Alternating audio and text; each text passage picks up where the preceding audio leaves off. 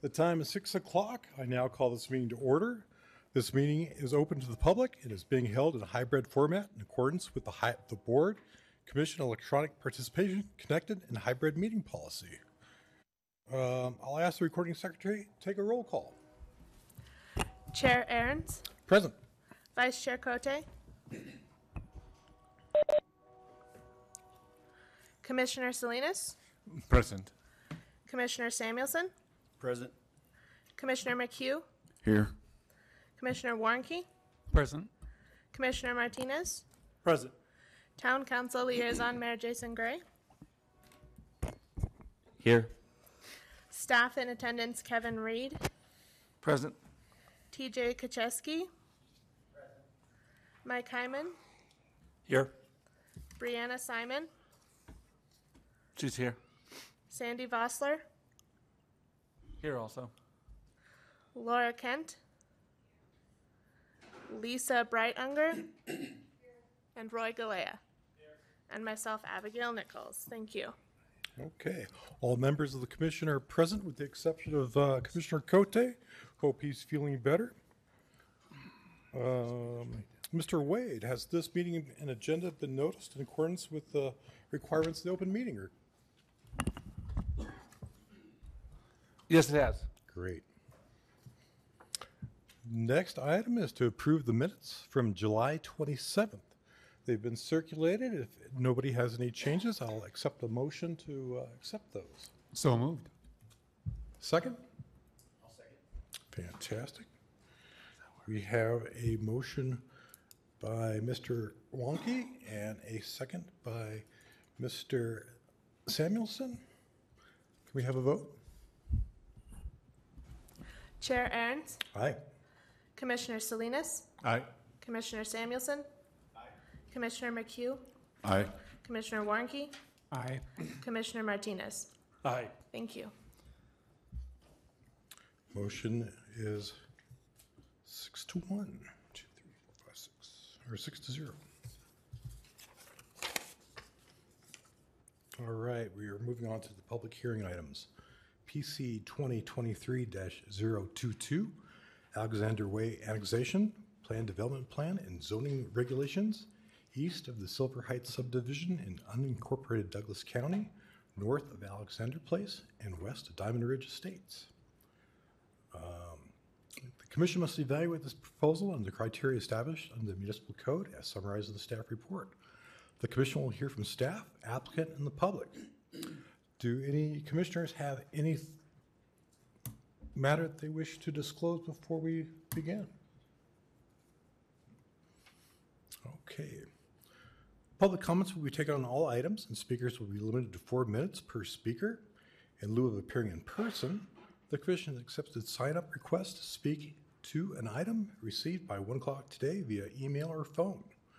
The commission has also accepted written comments to be entered into the record. Mr. Boland, has this application been properly noticed for review in accordance with municipal code? It has. Do you wish to enter it into the record? I would like to uh, enter my staff uh, presentation into the record, please. Fantastic. Uh, The floor is yours. Okay. So we are here uh, this evening uh, for the Alexander Way annexation and plan development plan and zoning regulations. Um, there's this is actually two items with two separate no, uh, motions, but I'll be presenting them as one as, as it's one project.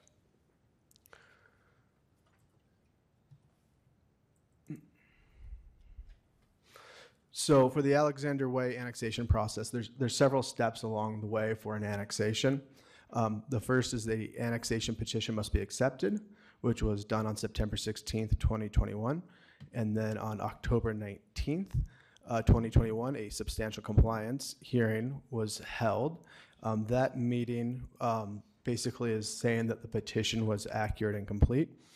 On December 27th, 2021, a eligibility hearing was held, meaning that um, what they look at is, is the property eligible to be annexed, which it was determined to be um, eligible. And then that brings us to this evening, um, at which time we will consider the actual annexation and zoning hearing.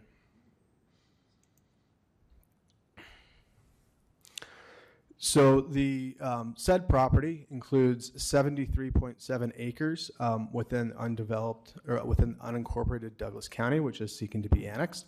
Uh, the property also includes 4.2 acres, uh, which is already in town. Overall, the property is east of Silver Heights. It's north of Alexander Place and west of Diamond Ridge Estates. Um, it's also kind of just southeast of the Home Depot. So the existing conditions is that the property is undeveloped. Um, the county parcels, which the, the 73 acres is actually two parcels, are zoned A1, which allows for a variety of agricultural uses and uh, single-family uh, development. Uh, the town property is a part of the Maher Ranch PD. Um, the use area is um, zoned for open space, uh, but it does allow for uh, private membership clubs, health clubs, and including incidental shops, personal service establishments, restaurants, and lounges and community centers. This uh, property is unplatted and has not been included in any of the site development plans for the Maher Ranch area. Uh, generally, the property slopes west to northwest, and there's a steep incline to the ri- to a ridge on the east. Um, the surrounding development includes the Silver Heights uh, residential development to the east, um, undeveloped town property to the south, uh, um, the Diamond Ridge property, uh, which is in the town, the single-family development to the east, and then um, some large lot uh, properties to the north that are in unincorporated Douglas County.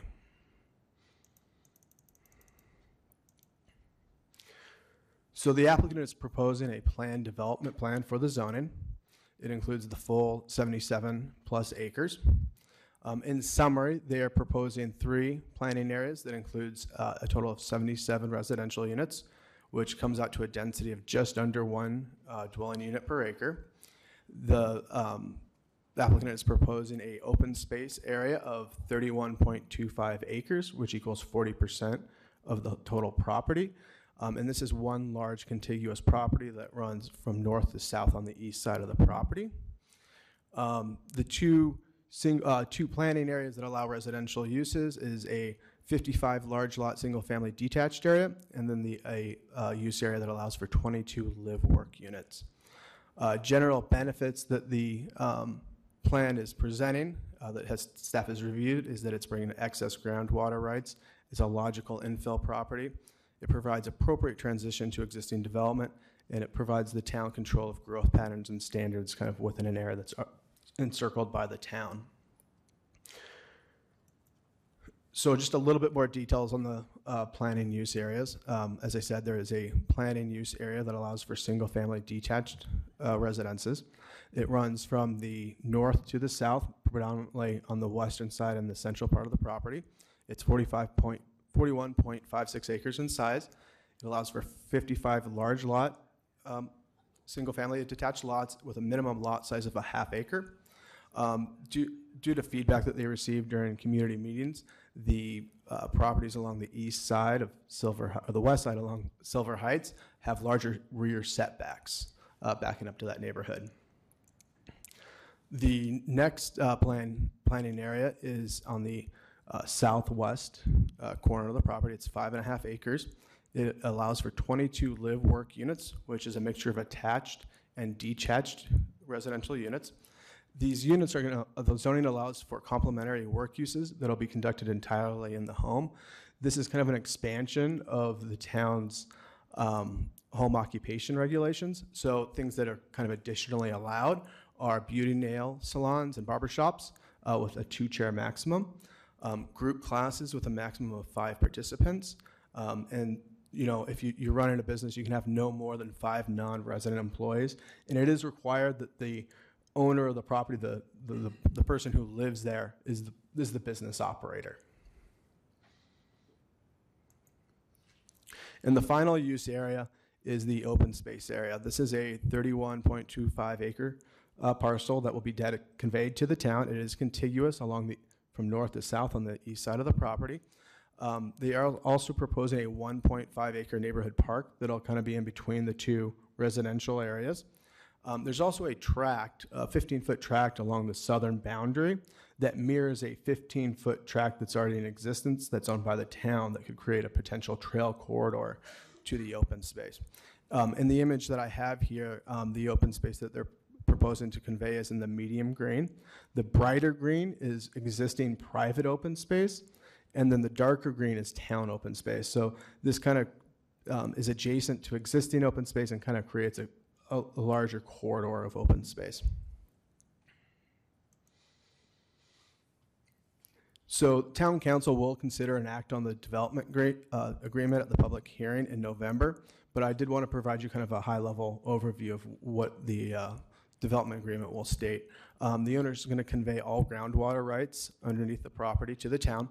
The owner is actually bringing additional groundwater rights that they hold that are actually within the town boundary, and we'll be providing those to the town. Um, Contributions to the Founder's Allen intersection and the Founder's Front Street intersection are going to be provided. Um, As I kind of stated, the open space will be conveyed to the town. Um, Within that open space, construction and maintenance of a natural surface trail system uh, will be constructed by the applicant, and there will be public land dedication cash in lieu contributions uh, to be determined at the time of plat.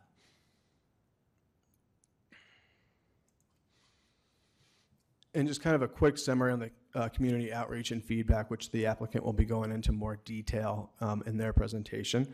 Um, For a annexation and zoning, there's three neighborhood meetings that are required. Um, The applicant to this date has held four meetings.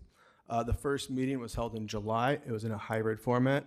Um, It was virtually and held at town, uh, t- in these chambers. About 45 people attended. There was an additional meeting in February of 2022. It ended up being virtual. It was originally scheduled but, to be hybrid, but there was a snowstorm that closed the school that they were going to hold the meeting. So it, was, it ended up being held strictly virtual. We had about 15 people in attendance. Um, this past April, we did a hybrid meeting held at the uh, library with, with about five people combined, and then a virtual meeting um, just about a week ago, uh, at which no public uh, attended.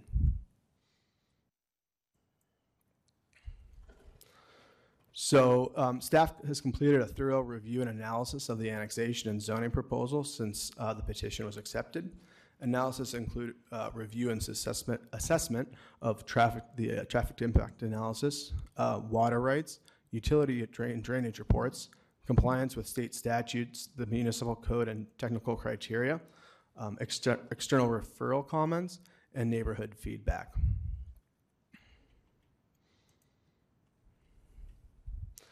When reviewing an annexation, we look at the 2030 comprom- comprehensive master plan and look at the principles that the uh, application uh, meets. And I've provided you a list, and in my staff report, I go into detail. Um, Include, a couple of these include responsible growth. Growth, we look for annexation of infill areas. Uh, The property, the application is providing a mix of housing options, uh, including a housing option that's, I don't believe is in the town. Um, and it also looks at um, the parks and recreation um, aspects that's being provided. Staff also um, concludes that the proposed plan development plan and zoning regulations meet all criteria outlined, outlined in section 17.3034.030, um, as listed on the slide, that it meets the uh, community vi- vision land use entitlements. Um, It is re- uh, responsible to the relationship to surrounding area. It provides adequate circulation and connectivity. Um, The service phase and off-site impacts are appropriate, um, that it provides appropriate open space, public lands, and recreation amenities, and that it preserves natural features.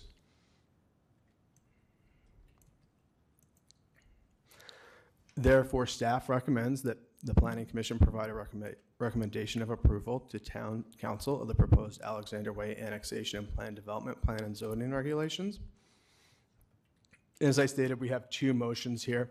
Um, First is the annexation, and we, we provide um, a suggested motion of recommendation, but also provide two alternative motions.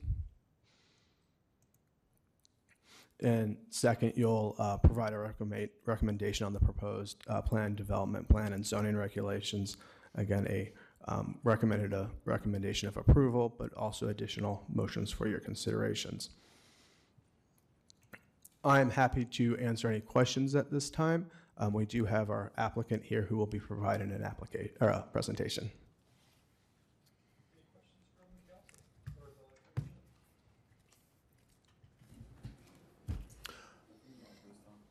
I do have one, Mr. Boland. Um, live work units. I don't think I've heard that before. Is that something new or is it just something that doesn't come very often? So I think it's a housing type that's been, I mean, originally it's a traditional housing type. If you think about um, back way back when, is you know you'd have a shop at the on the ground level and then apartment above. So it's really more of a traditional um, housing type that it's kind of gone away and is starting to kind of make its way back. Um, and so, uh, does that answer your question? It does, thank All you. And If the applicant would like to make a presentation?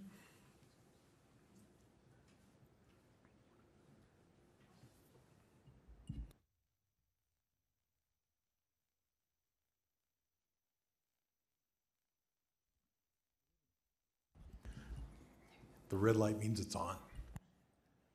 Okay. Um, My name is Len Halfman. I am, I'm, I'm going to give my address as the house I'm currently building in Castle Rock, which is 1313 Evelina Road. Uh, We are well over a year into building. I hope we're going to be in next spring.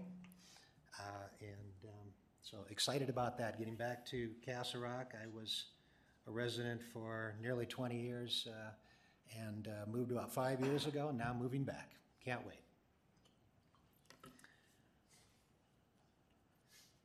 What I'd, oh. and then I, I have uh, um, uh, two folks that are with me tonight to, to help in, uh, in, the- in our presentation. Uh, The first is Karen Henry, who is sitting next to me. Uh, uh, Karen Henry, with- Karen Henry with uh, Henry Design. Uh, And then um, we have Rick Rome uh, from IMEG, uh, senior engineer, um, civil engineering. So what I'd like to start with is just to provide a bit of context um, on why uh, this property, which is just literally a couple minutes off the intersection of I-25 and Founders, and why it is remained undeveloped up to this point in time, and kind of give you a background into um, into why that's the case, and I think it'll, it'll provide a bit more context into why we're here today. Um,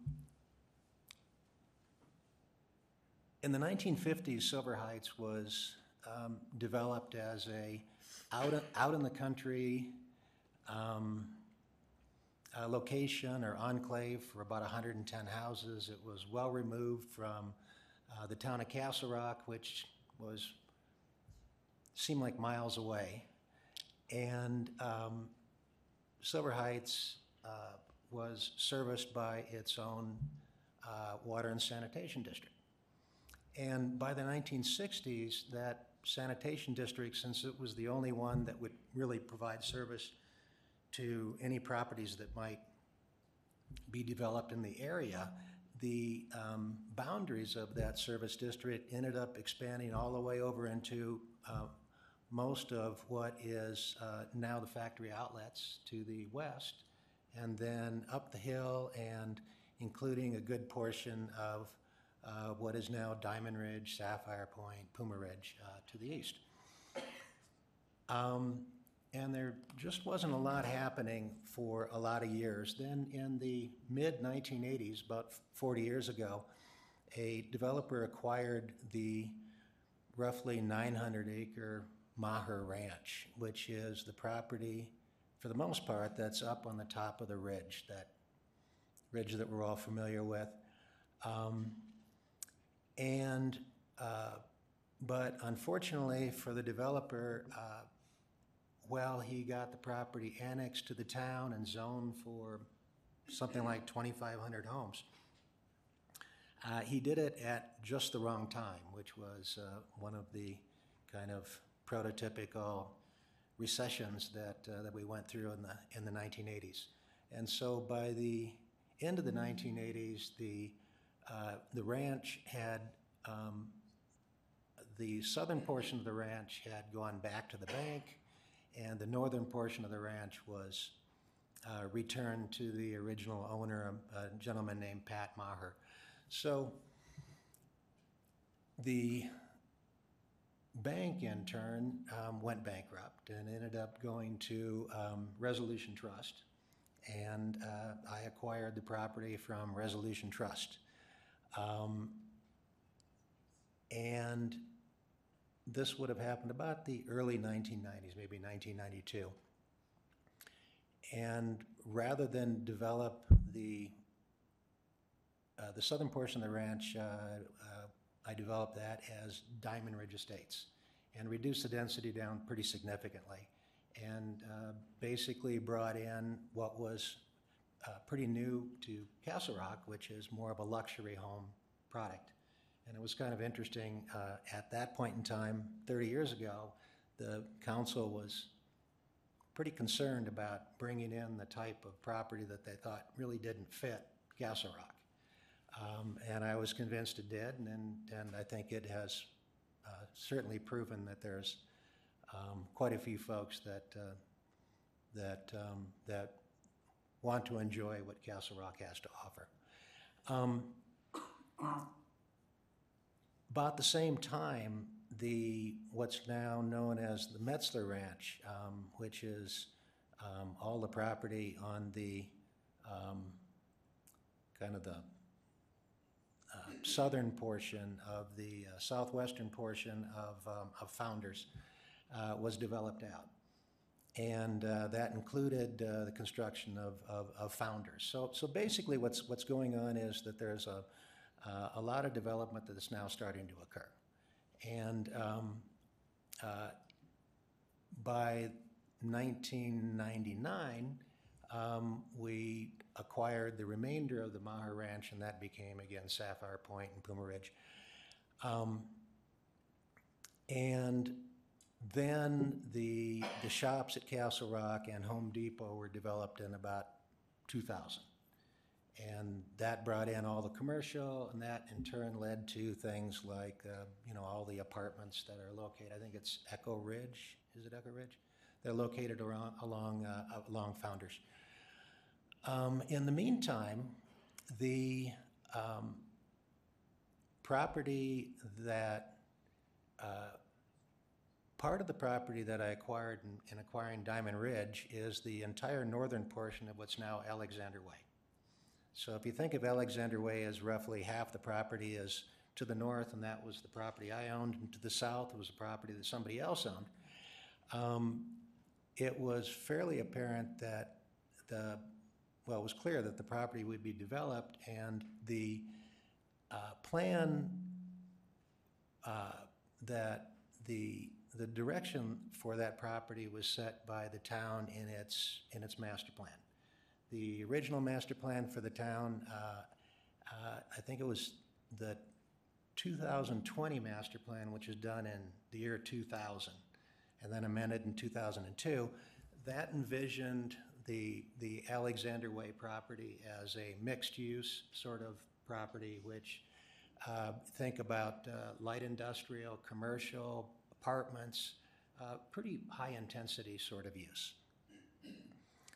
Um, And so the, the southern portion of Alexander Way was a different owner, and that owner came to the town and initially proposed to put a 350,000 square foot uh, data center for Oracle on the property, I think in 2007.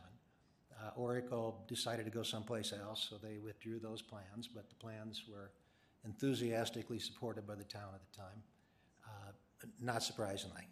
Um, And by 2011, other, another plan for that same property was a 200-unit luxury hotel with 50 casita units and more retail and so on. But again, the timing on that was not very good. Um, 2011, it was right after the big recession, 2008, 9, 10. Um, So that didn't happen. And, uh, and then in 2016, the proposal for that property was to do a 248 units of, of, uh, of apartments. Um, And in the meantime, uh, I own the property to the north, and I'm waiting for something to happen on the south property because obviously the utilities, the infrastructure, the roads would, would occur coming from the south going north. So about 2000, um, we acquired the south portion of that uh, Alexander Way property.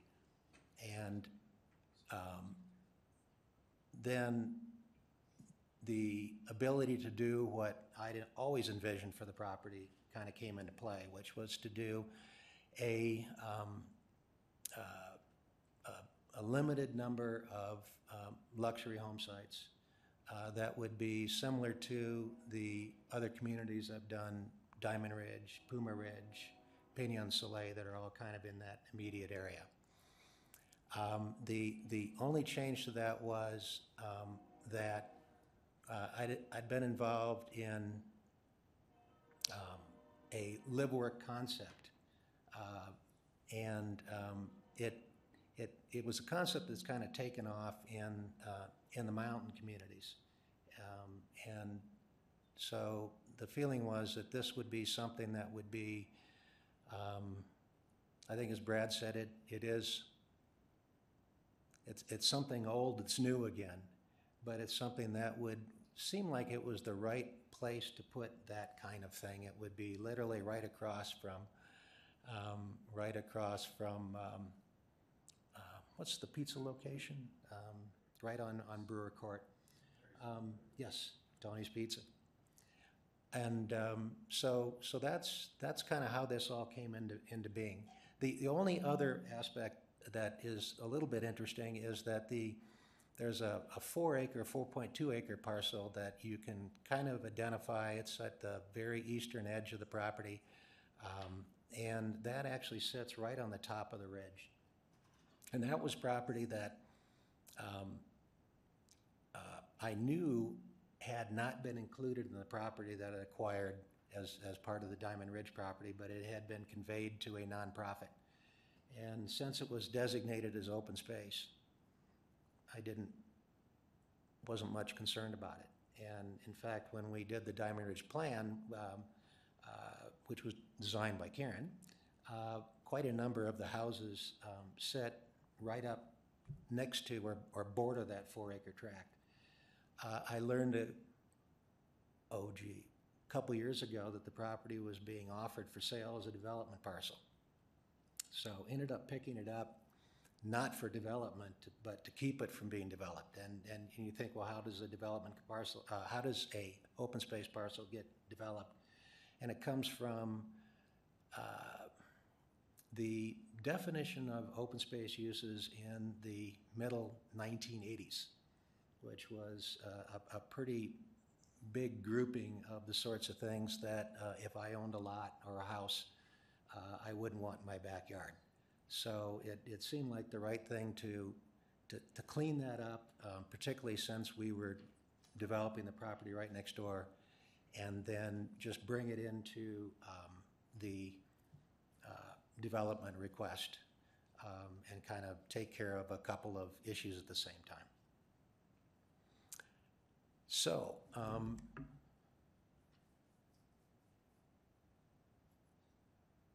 I think that's, uh, that, that pretty much gives you a context as to why it's taken so long and why it is what it is. Um, So on that, I will turn it over to Karen. And if you want to address some of the highlights of what we've been going through in terms of our changes to our plan to address the issues that have been brought up and concerns from our neighbors. Okay? I might need to trade seats. Musical Let you have it. For a moment.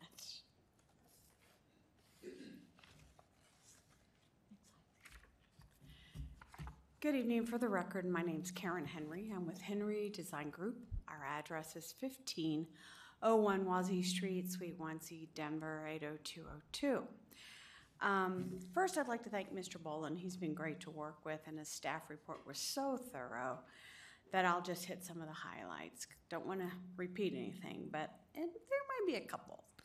So the image before you this evening is the PD plan. It indicates three planning areas. Some of the highlights of the PD guide for the green area are it provides a buffer along the hillside of 31 acres to the Diamond Ridge neighborhood. This area will also have a natural trail. The alignment will be determined at the time of site development plan in coordination with the town's Parks and Trails Department. No trail connections are con- will connect to Diamond Ridge or Silver Heights at their request.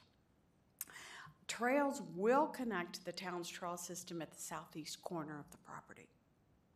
Planning Area 1, which is in the pale yellow, is planned for 55 single-family detached lots. Facts in this planning area, the lots are a minimum of a half acre. There's no build zones along Silver Heights of 30 feet on a side yard and 50 feet on a rear yard. Um, Rear yard setbacks are 25 feet and side yard setbacks are um, 75 feet for the rest of the neighborhood. I think an important criteria also is, is that open rail fencing will be required where any of these lots back onto open space. Planning area two is planned for the live work units. So what does that mean? As Commissioner Aaron's asked, I think Brad explained it well, but I think what's important to know is there's pretty strict restrictions in that area per the PD guide in terms of the types of uses, um, things like parking, number of employees, setbacks, and these are all outlined in the PD guide regulations and, as I said, discussed by Brad. You want to go next? Thank you. And that's in the purple area on this slide. These are just a listing of the PD development regulations for planning area one and two. Next, please. I'm not going to get into the details. This is, go back. Oh, go back one, please. Oh, I'm sorry. Forward. Ah. This is our conceptual site plan. Um, we will be perfecting this as we move into the site development plan process. The plan shows the location of the 50, the 55 larger lots and the 22 live-work units.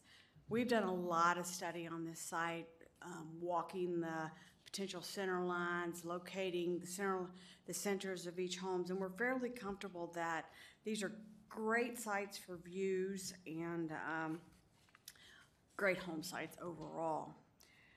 There's a total overall of forty percent public and private open space. The dark green area is a pocket park, and storm, stormwater detention is shown in the, both the northwest and the southwest corner.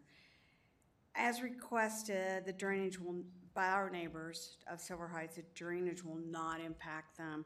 As it comes down the hill, a swale will intercept the water and, and divert it to the northwest detention pond, so Silver Heights would not be impacted. Ne- Next, please. This is just a blow up, blow up of where the live work units sit in the neighborhood. It's located such that it won't impact any of the adjacent land uses, and it's right on the edge where compatible with the Brewer Court development. Next, please. Questions were asked along the way about the Skyline Ridgeline. As you can see on this slide, there's no lots located in any of that area. Next, please. We did some extensive study um, to evaluate, both the horizontal and the vertical separation between Alexander Way and Diamond Ridge. It, I won't get into the details of each of this slide, but generally there's between 657 and 934 horizontal feet separation and between 239 and 301 vertical separation. This will maintain the views for Diamond Ridge. It also helps establish some great views for the lots within Alexander Way. Next, please. Again. As you can see on this slide, kind, it's tough to see, but, and Lennon mentioned, this is truly an infill site. Um, utilities, drainage systems, stormwater facilities, all are really in close proximity, that this is a logical extension of the town's facilities for this neighborhood. Next, please. Community engagement started early and often in the process. Four neighborhood meetings were held. Many of the concerns raised by the residents have been addressed in these zoning documents and or will be further addressed at the time of site development plan. Highlights of the issues raised and, and addressed include the trail systems, buffers, skyline ridgeline, water availability, landscaping, wildlife, traffic, and overall growth. Like all new development in the town, the project will provide improvements or pay its fair share of impact fees to the town. Brad did, next slide, please. Brad did a great job of um, summarizing the compliance with both the PD zoning regulations and approval criteria, as well as the annexation criteria. This lists our own assessments. I'm not going to get into them, but in general, we concur with all of staff's findings. Overall, we believe Alexander Way meets the intent of the town's comprehensive plan and vision statement, as well as the town's development criteria and standards. As such, we respectfully request approval of the plan development zoning in Alexander Way this evening. Hope you, hopefully you'll see us again soon. Thank you for your time, and we're happy to answer any questions. Thank you. Uh, Do commissioners have any uh, questions of the applicant?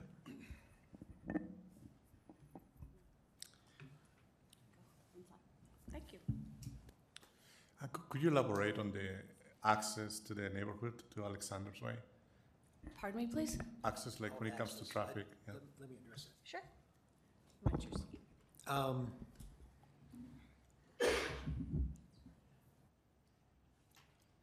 The original access to the northern parcel was located right through what is now Sprouts. And when the, um, in, in 2000, when that property uh, went through, or the zoning went through for Home Depot and, and, and all of the shops down there, uh, the, uh, we met, that would be me and the owner of the property to the south, uh, met with the developer for um, the Home Depot site, the shops, and with the town, and we came up with a, uh, a logical, appropriate access point for the future development of, both um, uh, of the parcels that now constitute uh, Alexander Place, which is, which is Brewer Court. Brewer Court was, um, was built to be extended um, basically uh, to the north, and you can see where it extends up and then circles around, it loops. Uh, And that uh, was actually designed um, to have uh, especially large um, uh, easement areas and setbacks and so on, so that a significant roadway could be built there. In this case, uh, that it, the- because the project has a pretty limited density, it doesn't require that, that big a roadway. Um, So we won't be using all of the space that's been allocated for it. In addition, there was a, uh, a secondary uh, uh, access point that serviced the original house that was on the southern partial, parcel.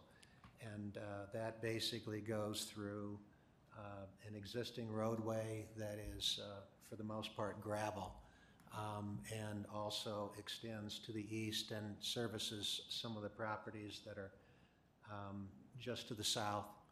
Um, And uh, that road will be, um, uh, will eventually be paved, uh, and there'll be a secondary access. You can, you can see it on the plan. It's the, it's the one on the, on the south side, uh, just on the, on the east edge of the live work. Um, And so that's identified as a, uh, the logical location for a, a secondary emergency access. Now, that involves working with the property owners. Um, uh, Primarily, there's a- an owner of a, of a seven-acre parcel uh, that was part of the original uh, development of the Home Depot site. So it's currently zoned as commercial, and so um, the parties will work together to come up with a, an appropriate connection point. Um, But that's, that's how, that's how access was, was addressed.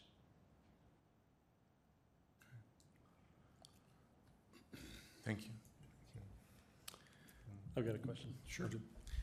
Well, first of all, nice presentation. Guess put a lot of thought into this. Obviously, you've done a lot of development here, so uh, good job.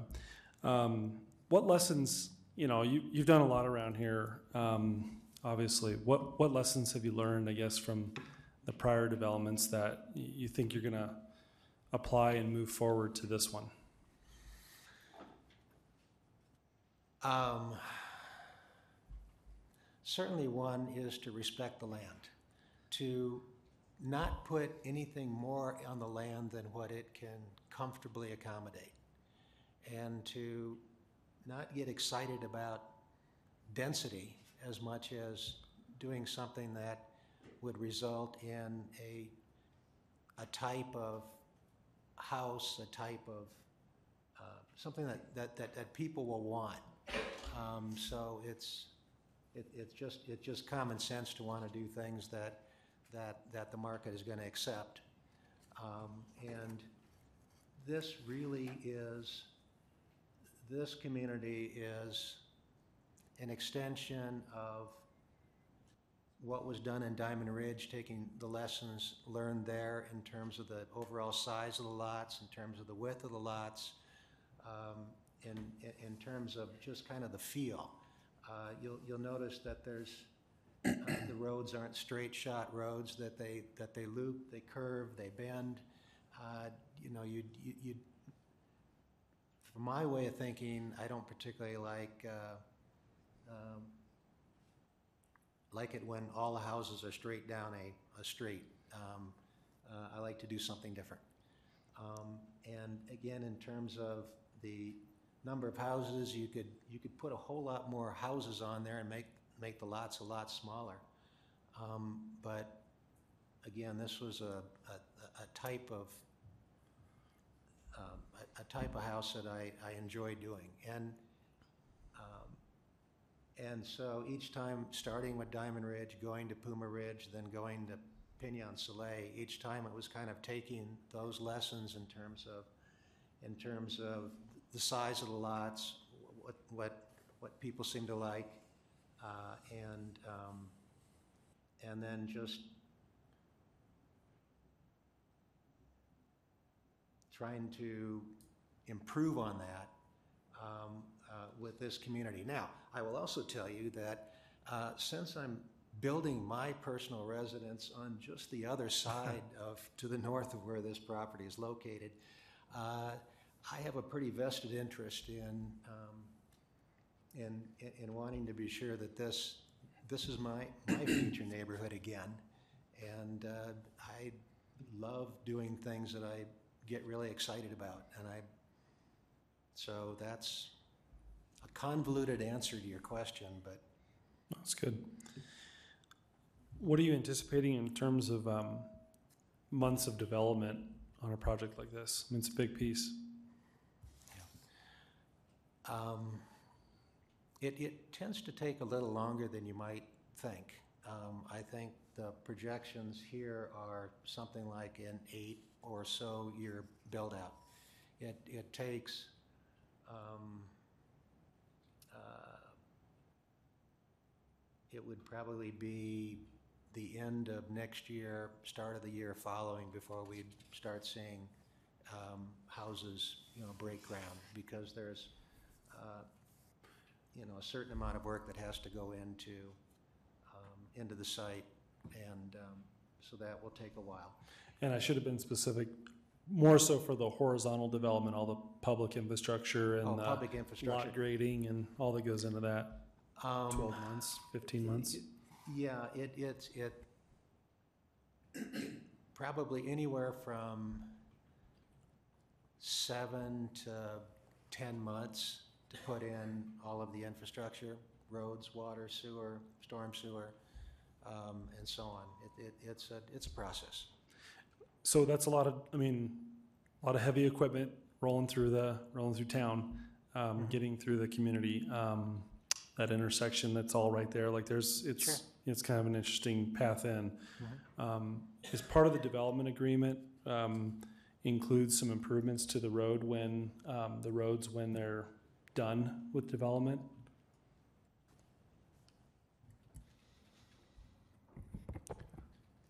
Um, so I know that they have to provide a haul route through the construction document process, and um, quite frankly, I, I don't know what the requirements exactly are, but I would imagine that if damage is directly attributed to them, there'd be remedies. Yeah, okay, that's good. Um, What were the general anecdotal comments from some of the um, public hearings you had that um, made you adjust, if anything, to what you've been planning to do here? Did anything stand out that was, I think, was critical to your adjustment to what you've got here now? You know, it's always interesting to, to, you- you project what you think people want, and then you, you, you try to anticipate those needs and meet those needs. Uh, Diamond Ridge was a good example where um, I'd, I'd, I'd spent the first part of my career in, in, in resort communities, and, um, and, and, and really thought that uh, something that would, would set, set a community aside would be um, a fair amount of open space. Um, and, and so in Diamond Ridge, for example, um, what I try to do was, was uh, ask Karen to design the community so that the, the roadways would stay uh, in, in, in certain kind of higher areas, that, that there was essentially a, a bowl in the center of, of Diamond Ridge. And the idea was to basically preserve that entire bowl as an open space and it was something like 100 acres. It was a huge amount of open space, uh, and my feeling was that, that, that people would, would just fall in love with the concept of having, having that as in their backyard. And, and, and I think what I, what I found was that um, uh, people didn't take to it as much as I thought they would. Um, that that there, there are other ways to, to to work a certain amount of open space in that kind of works it blends through the community, and you just don't take a big hunk of it and, and stick it in the middle. Um, uh, but what I also found was that it allowed for uh, Diamond Ridge's got a lot of a lot of wildlife in, in the Yeah. community, which is really very nice. One of the things that is exciting about this project is that when you leave the entire area, starting at essentially the uh, pretty far down the slope, and you make all of that going all the way to the ridge, open space, it, it starts to tie in with the, the, the, feeling of the open space that is already existing in Diamond Ridge. So, so you, you're able to maintain the wildlife corridors, the natural wildlife corridors that, that go through the property. And, and, and the other thing that we did with, with Diamond Ridge, with Puma, and with Pinion is we really, really limited the amount of fencing. Um, and, you know, when you, you kind of eliminate perimeter fencing and you, you limit the amount of fencing to a small amount immediately adjacent to the house that maybe is for dog runs or, you know, a limited amount for if you have small children, it, it means that everything else, uh, you have a much, you have a sense of openness in the entire community.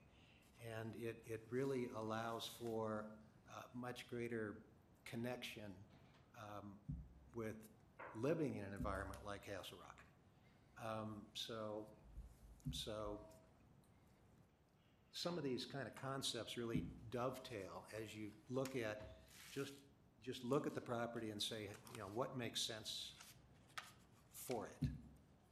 And last question, um, will this have a metro district and an HOA, um, uh, management to it? Yes, Okay, both? yes. Okay. Nothing more? I have a question. Um, By the way, I appreciate what you said about the wildlife corridors. I think that's really important to keep that, and especially with all the wildlife you have out there, so. um, and this may be partially to Mr. Hackman or the town, maybe Brad, but, uh, you know, anytime we annex any, anything in, it's always a big deal with the water, and water rights.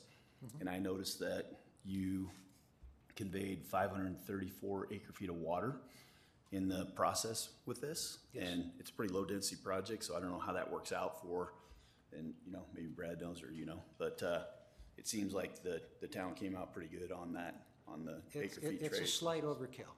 Um. The, the best way to understand it is that if you go back two and a half years ago, when I met with, um, with Mark Marlowe, uh, and, um, and uh, Tara Vargas, and, um, and, and, um, the town manager, um, uh, we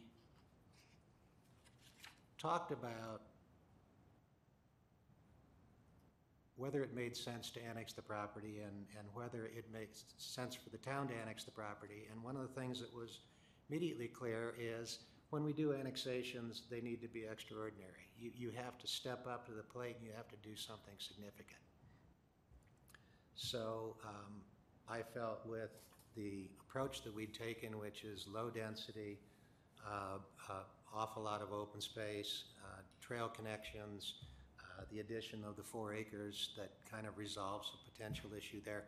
All of those things um, make it a, a, uh, an, an, an appropriate project to move forward. And then I happen to mention that when I developed Diamond Ridge, um, and this goes back, what, 35 years ago, the standard used to be that you would provide the water that was needed in order to service the houses that were being built. No more, no less. And that's what we did at Diamond Ridge.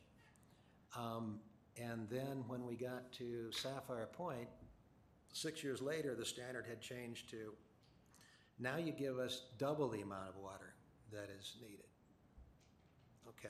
And, and so, um, so that became the new standard. Um, and so what I'm saying is when I did Diamond Ridge, I ended up with a whole bunch of extra water rights. The, if you, if you assume that, what, that you get roughly two acre feet of water for each acre of land, and Diamond Ridge would have been three hundred and five acres, that's a lot of water.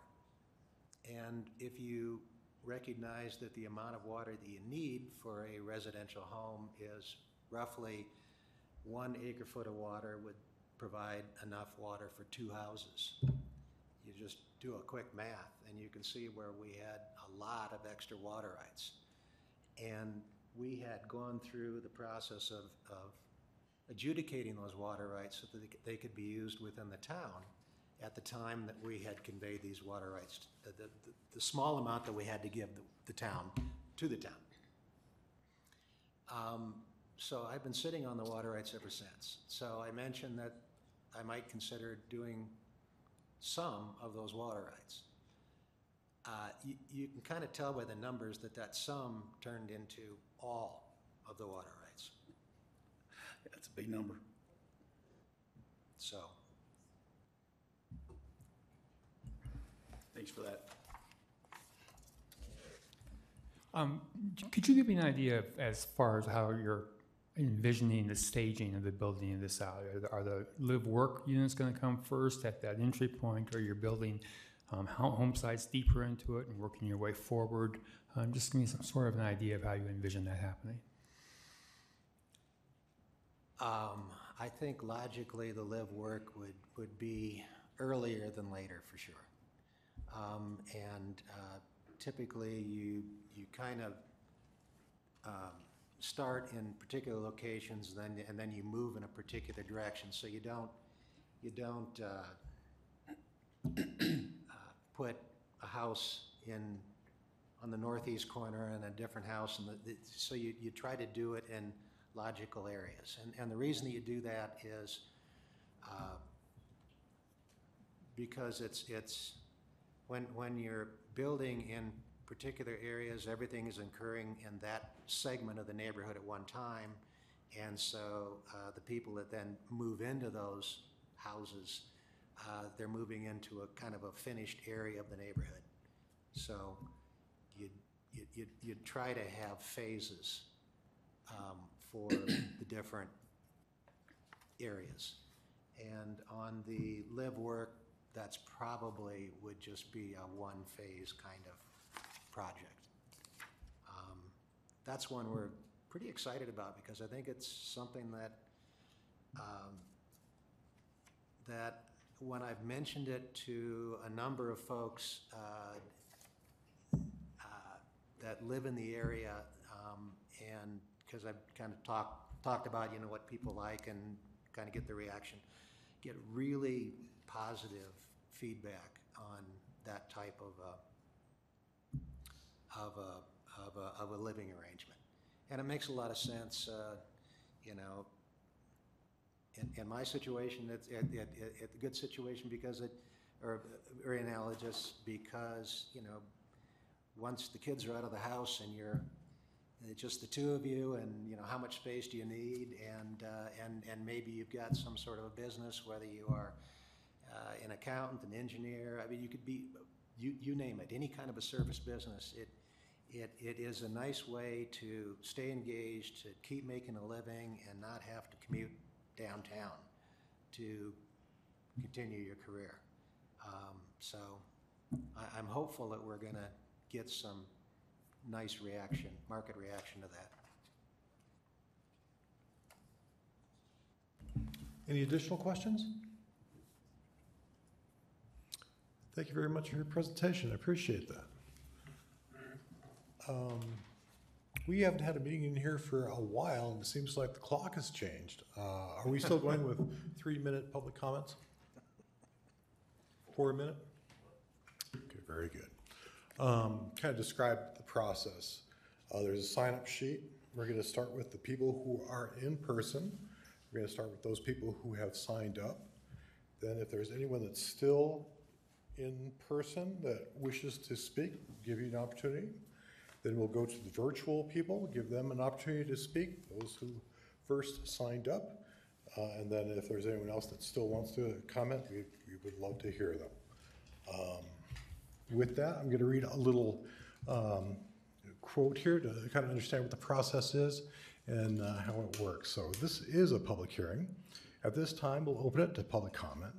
When I call your name, please step forward to the microphone and clearly state your name, place of residence, your association with the action before the commission, and any financial or personal interest you may have in that action. If you do not live within the municipal limits of Castle Rock, please state so for the record. Provide your testimony.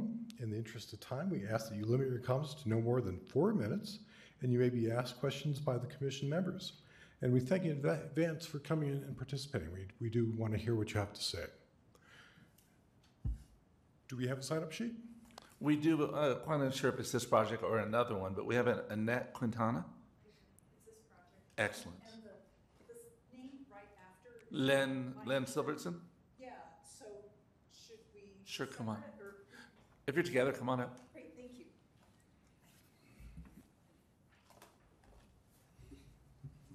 Do I need to say my name again? Yes.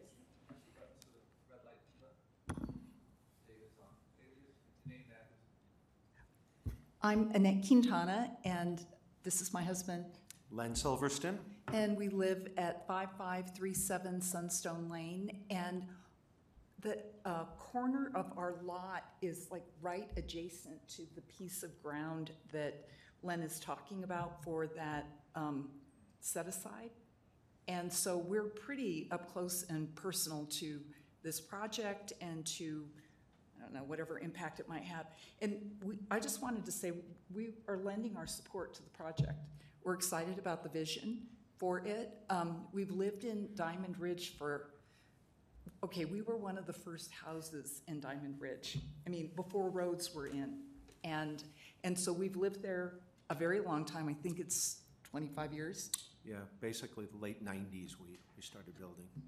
Um, And we really like the environment. And so just wanted to say, we've known Len, because he was our neighbor in Diamond Ridge from when we moved in. um, as someone that does what he says he's going to do and has a really great vision for what these developments can be and the quality of life for um, the people that live there. And I just want to comment on the fact that I'm excited that it's a low-density project, in part because um, you might be aware, there is a lot of wildlife that comes through the community. Um, It might not know where the corridors are. It certainly thinks part of our lot might be one, given what our video cameras say. Um, And, and so we're just excited about the quality of this project and are supportive of it. Is there anything else you want to say? Yeah, the other thing that we see is that um, it seems like it would be relatively no impact to us, that we won't be able to hear anything, we won't be able to see anything. I think they mentioned it's 600 to 900 feet away. Uh, And um, uh, the other thing is, is we're particularly happy about this idea of uh, making those uh, four acres, that strip of land that's uh, uh, uh, protecting that, making sure that's open space. That's our understanding of the proposal. So that's a really nice protection feature for us, since part of that is adjacent to our property. So that's nice that that'll be open space. Uh, We also uh, love what uh, Mr. Halfman has done for the whole community, and we've witnessed it for 25 years. And uh, uh, yes, he, he uh, does what he says, and he's made a, he's made a beautiful community there. So I imagine he's going to do the same with this new development. Thank you for your comments. No questions? All good? Thank you.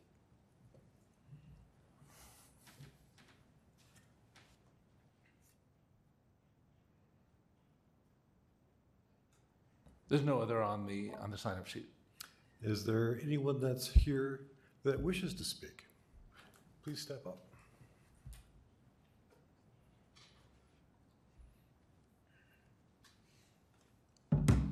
Thanks for the chance to speak. My name is uh, Doug Taylor. I live at uh, 6446 Tremolite Drive in Puma Ridge. You can see it on the vicinity map. I've lived there about uh, 15 years or so, and I'm just, I've never been really involved in this type of stuff, and I've noticed a lot of building going on around me, so I figured it makes sense to kind of take more interest and see what's going on, excuse me, in the community. And so I, I recently met uh, Lynn reaching out just to kind of understand some of these projects and so forth and was made aware of this one. I, I, I uh, really like the idea of the larger lots. I think it's, it's, my property is adjacent to that from some like a value, maintaining value. I think it makes a big difference uh, for us. Uh, the, the idea of having these live-work units, it seems, I've always thought in that area, and again, I've been there 15 years, it would be nice to have more commerce in the area. So I think that encourages some of that. And it gives you a nice balance of like a lot of the traffic that's going in there with larger size lots and some of the commerce. So to me, it seemed like it was a nice balance from that uh, perspective. Um, and not only from, again, was the traffic piece, because there's so much traffic in that area as well. And then just, um, it seemed like he'd really thought through well how the traffic is going to come kind of on to the various areas and so forth. Seems like it blends in nicely with that, which I was uh, glad to see. Um, I, I've, the new uh, trails that you've put in that area are fantastic. They're unique. I don't know if anybody has hiked them, but they're fabulous. I walk my dog through there. I see the wildlife, and it definitely has a wildlife area. If I look at his planned um, area, you can just tell it is a, a nice flow through that whole canyon for the deer and the other wildlife in the area. So I think that that's nice to see, right? Because going, you know, it's kind of sad in some of the areas in Parker that are developed and to see like the antelope getting chased out of the areas and everything else. It happens with development, but to think through that and have a developer that's thinking about that type of thing, that resonated with me as well. And the ability to connect that neat trail into that area was fantastic, and the idea to have kind of a, a nice mix, in addition to purchasing land to give kind of a boundary to the other areas. So I think it, the, the idea to me flows very nicely. Again, I've walked through that whole area. I think from a from visually standpoint too, um, just it's up on a hill. Like when when we talk about some of the al- other alternatives, like an Oracle, you know, that might be nice from a commerce standpoint, but from like a a view and coming into Castle Rock, I'm not sure that would be the best thing. So the- idea of having nice homes in that area, presenting the way Castle Rock looks, um, seemed to be kind of a nice idea coming into the, to the neighborhood. Um, Yeah, that, so those are just some general ideas. I appreciate the time to speak. In general, I'm, I'm very supportive of the idea. I think it's a great mix, and if anybody has any questions me, glad to answer them. Thank you very much for coming out tonight. I appreciate it. Thank you.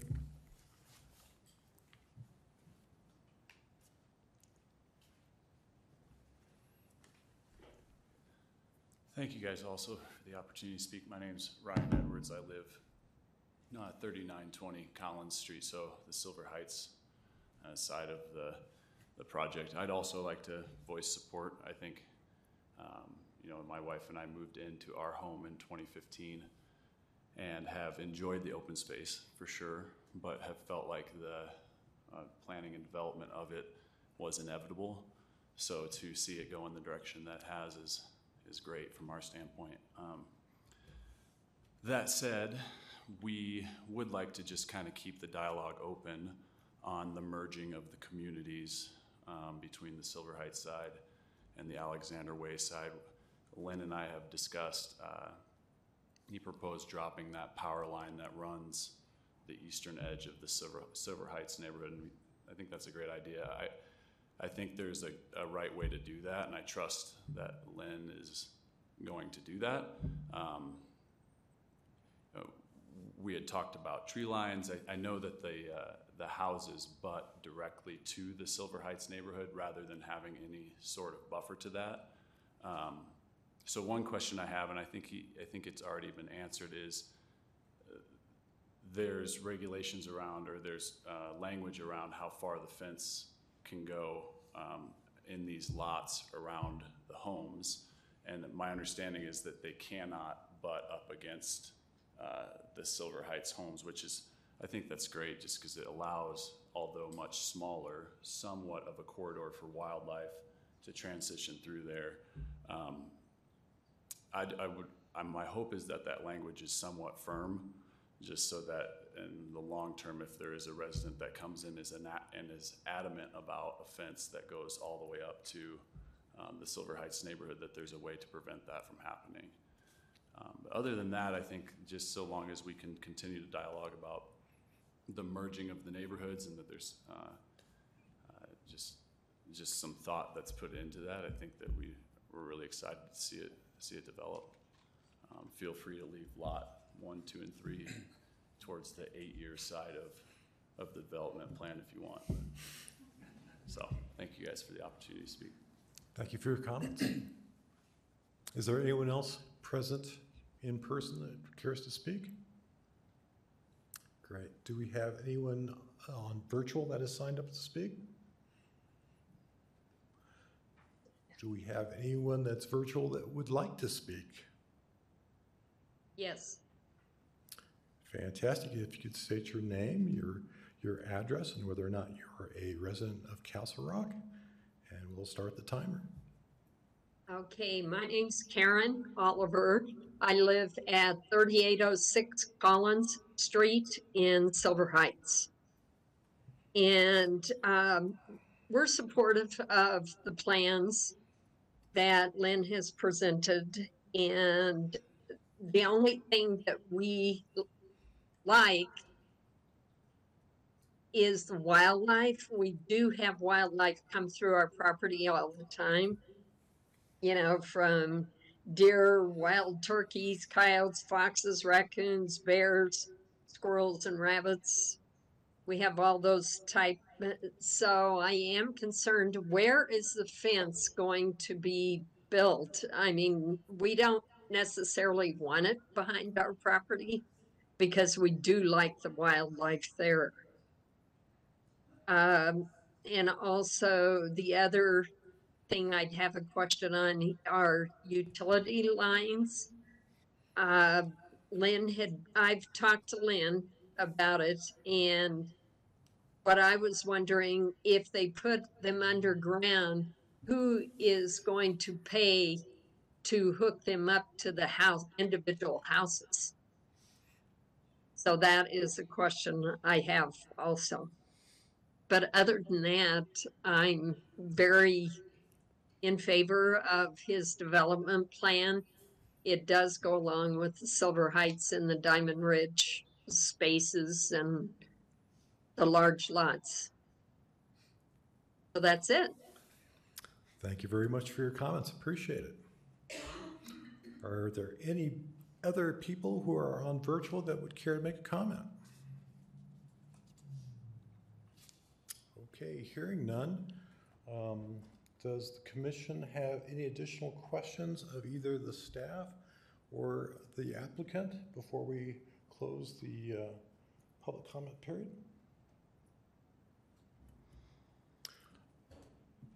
Um, We've heard a couple of uh, people comment on the fence line. Chair, just want to make sure that Brad can answer those couple of the questions of the, of the uh, online. Fantastic. We'll, we'll, we'll stop right there because that's where I was going. Yep. Yeah, so um, the detail of a, of a fence line um, will occur at the site development plan, which will require further community outreach and um, hearings before planning commission and town council for approval. So those, that, those specific details will be worked out at that point. Perfect, thank you. Okay. So I will now close the public hearing and bring this item back to the commission for further discussion and a motion. Now, we have two motions. We have two items that are in front of us. The first one is uh, whether or not we want to annex the property, and the second one is the, uh, the PD. So I think it would make sense to do the uh, annexation first. Uh, Does any of the commissioners care to make comment before we go there? Hearing none, I am open for a motion. I'll make a motion. Do I have a s- a, second? You want me to Oh, motion, yes, make the please. motion? Yeah, Oh, then- okay. that, no, that's fine. Go ahead and read Yeah, it. ba- based on the, the annexation, I'll, I'll make it on the annexation first and, um, meeting the town's, uh, twenty thirty vision and principles and comprehensive master plan and the criteria of the town's municipal code. I motion to recommend approval of the Exal- Ale- Alexander Way annexation, annexation to the town council. I'll second. Can we have a vote on that? Chair Aaron's, Aye. Commissioner Salinas, Aye. Commissioner Samuelson, Aye. Commissioner McHugh, Aye. Commissioner Warnke, Aye. Commissioner Martinez. Aye. Thank you. Okay, next step is to address the, the PD. Um, Does anyone care to make some comments on that? I will. Um, Looking at the way that has been planned, it is clear that a lot of effort went into this, a lot of thought went into this.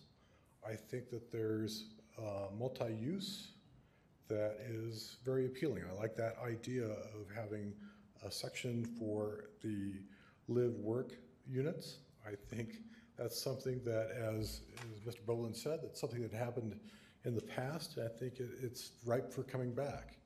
Uh, I find that very interesting. I also think that uh, the, the development as planned will fit in well with the area. I like the idea of the corridor with the wildlife, and, and to me, it's a very good pro, uh, project that you've put forward, and I do appreciate that. Does anyone care to make a motion? I would, uh, based on your comments, which I also agree with, um, I would uh, move to recommend approval of the Alexander Way Plan Development Plan and zoning regulations to Town Council. I'll second. Okay, we have a, a motion by Commissioner Warnke and a second by Samuelson. Can we have a roll call vote?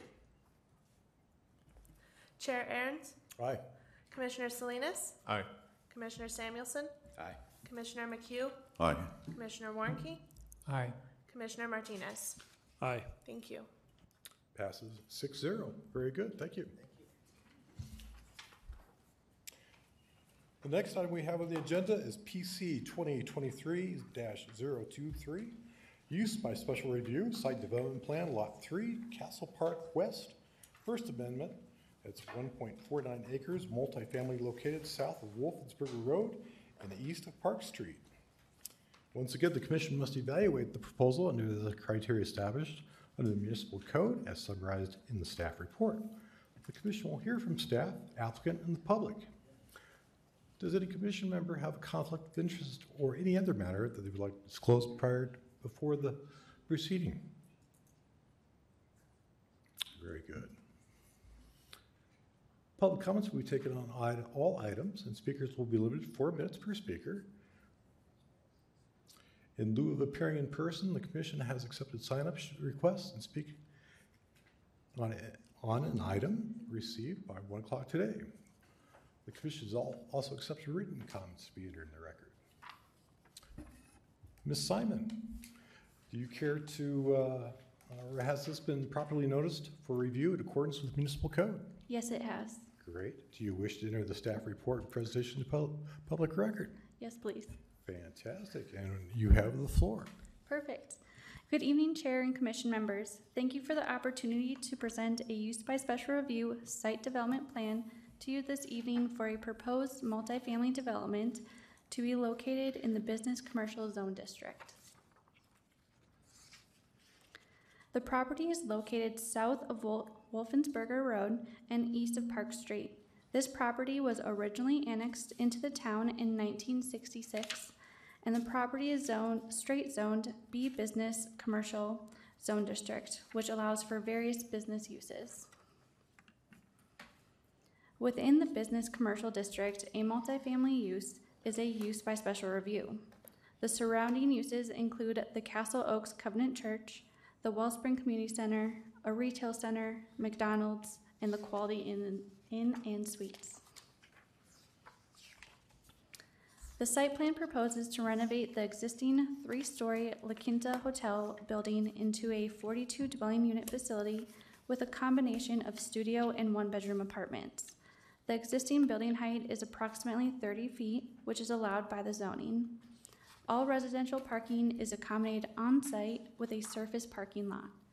This project was submitted prior to the recent um, amended multifamily parking requirements and is subject to meet the previous parking standards. On-site private amenities include a, a new pet relief area and a new outdoor patio area. All staff and external comments have been addressed. Staff finds that the proposed use by special review SDP is consistent with the goals and objectives of the town's guiding documents. The development complies with the business commercial district zoning and meets the municipal code use by special review criteria, SDP criteria, and town's technical criteria. Staff is recommending that Planning Commission recommend approval of the site development plan to the town council. The town council meeting is scheduled for Tuesday, November 7th. The proposed motions were included in your staff report and were shown, and are shown on the screen. This concludes staff's presentation, and staff is available for any questions that planning commissioners may have. The applicant is also present this, this evening to discuss the intent of the project and would like to provide a pre- presentation for you at this time. Fantastic, thank you. Do we have any questions of staff at this time? With that, I'll go ahead and invite the applicant to come up and provide a presentation.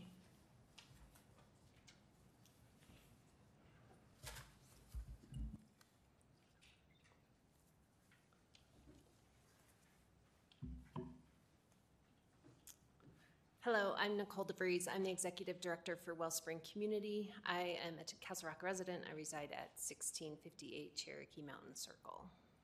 And I am Artie Lael. I'm the Deputy Director of the Douglas County Housing Partnership. We're the housing authority for Castle Rock and Douglas County and all municipalities within. So this project is um, actually going to be branded and called Unity on Park. That is what it'll be known as once we get it up and running. It's a unique um, collaboration between the Douglas County Housing Partnership and Wellspring Housing, which is a new nonprofit that was created um, as a sister organization of Wellspring Community. Um, I'm going to let Artie talk a little bit about the Housing Authority though first before I get into Wellspring Community. Thank you. Um, So uh, the Douglas County Housing Partnership has a mission statement to achieve economically thriving communities by preserving, providing, and developing housing choices in Douglas County, Colorado. And our vision is to create and sustain communities through innovative partnerships and entrepreneurial approaches to housing, which you, you- this one nails it right on the head for our entire mission and vision. Great. Yeah. Um, for those of you, uh, you can flip to the next slide. Um, but uh, Wellspring Community has been a, a nonprofit. It was started 15 years ago. It's a Castle Rock nonprofit. Um, a mom named Mary Lou started this 15 years ago for her child who um, had um, what we call intellectual and developmental disabilities. We refer to that as IDD. Uh, Mary Lou looked around and didn't find many other things for her child to do once she left high school. So she started baking cookies in her kitchen. Um, and now, today, we are a um, full day program for adults with IDD. We serve 120 um, individuals each week here in Castle Rock. Um, we have 20 individuals that we serve on our online program. We also are a work opportunity program. So we have a full commercial bakery. We have a ceramic studio, and if you have been to our coffee shop, you can find us down on Perry Street at the Castle Rock Collective. Um, so uh, we serve some of the best coffee around, I, say, I think. Uh, but we employ 38 individuals with IDD in that facility alone, and it is uh, a pretty happy place to be. So we um, we've done an amazing job at providing a place for individuals with IDD to go during the day. But when I sit and talk to parents about what their biggest concerns are, it is not about what, what they're doing during the day. It's about where they're going to live and who is going to care for them long term when their parents no longer can do that for them. In the state of Colorado, we have 20,000 adults with IDD that live with caregivers over the age of 60.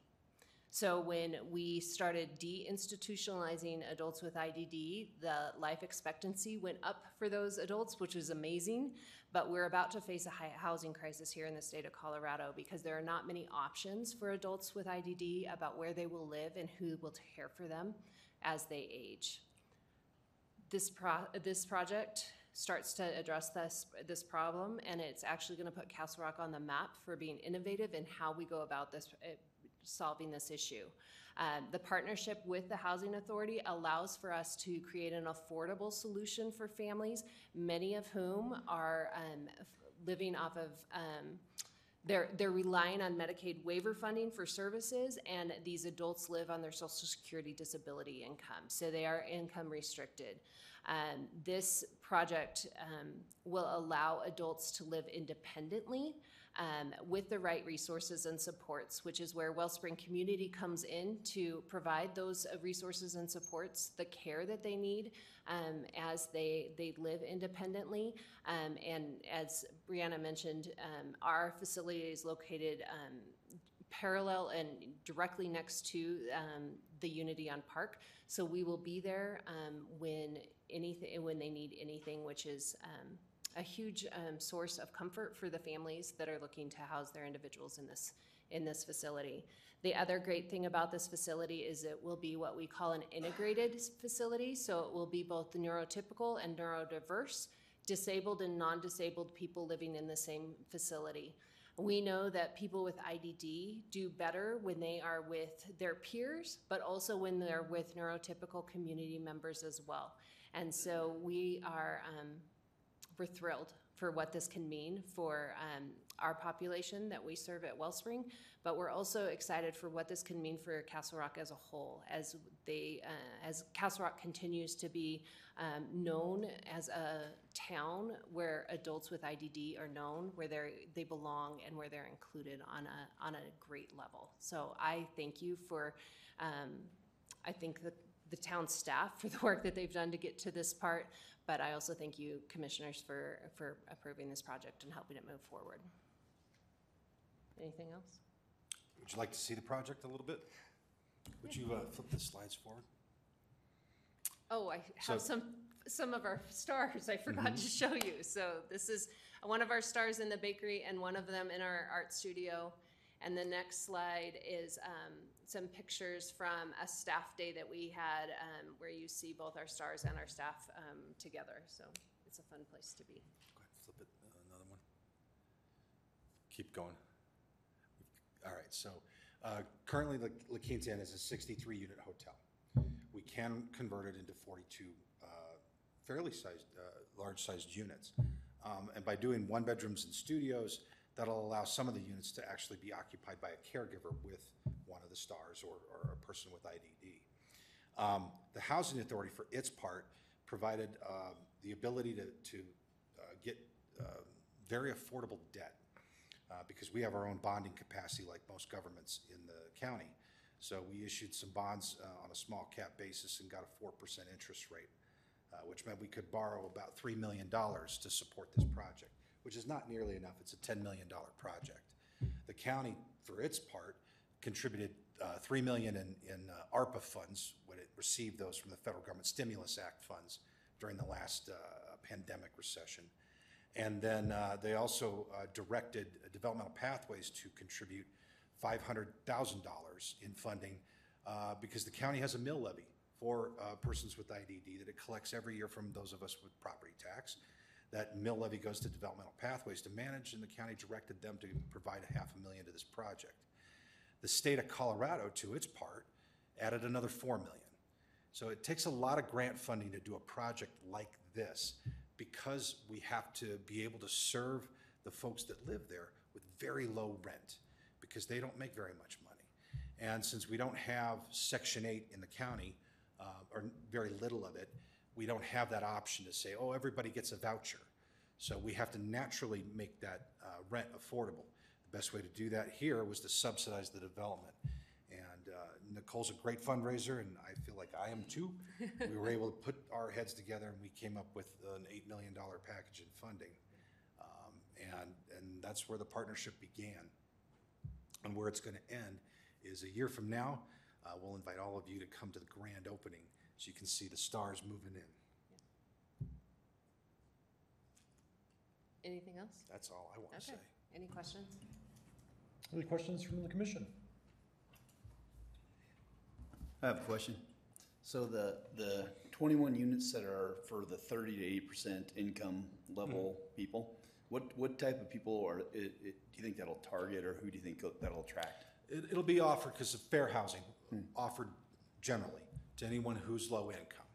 Um, what we expect and what we think based on our own populations that we serve, probably a lot of seniors will take hmm. advantage of this opportunity because we're talking about s- one bedroom and studio apartments. So you're not really going to see families uh, migrating, especially into this particular area of Castle Rock.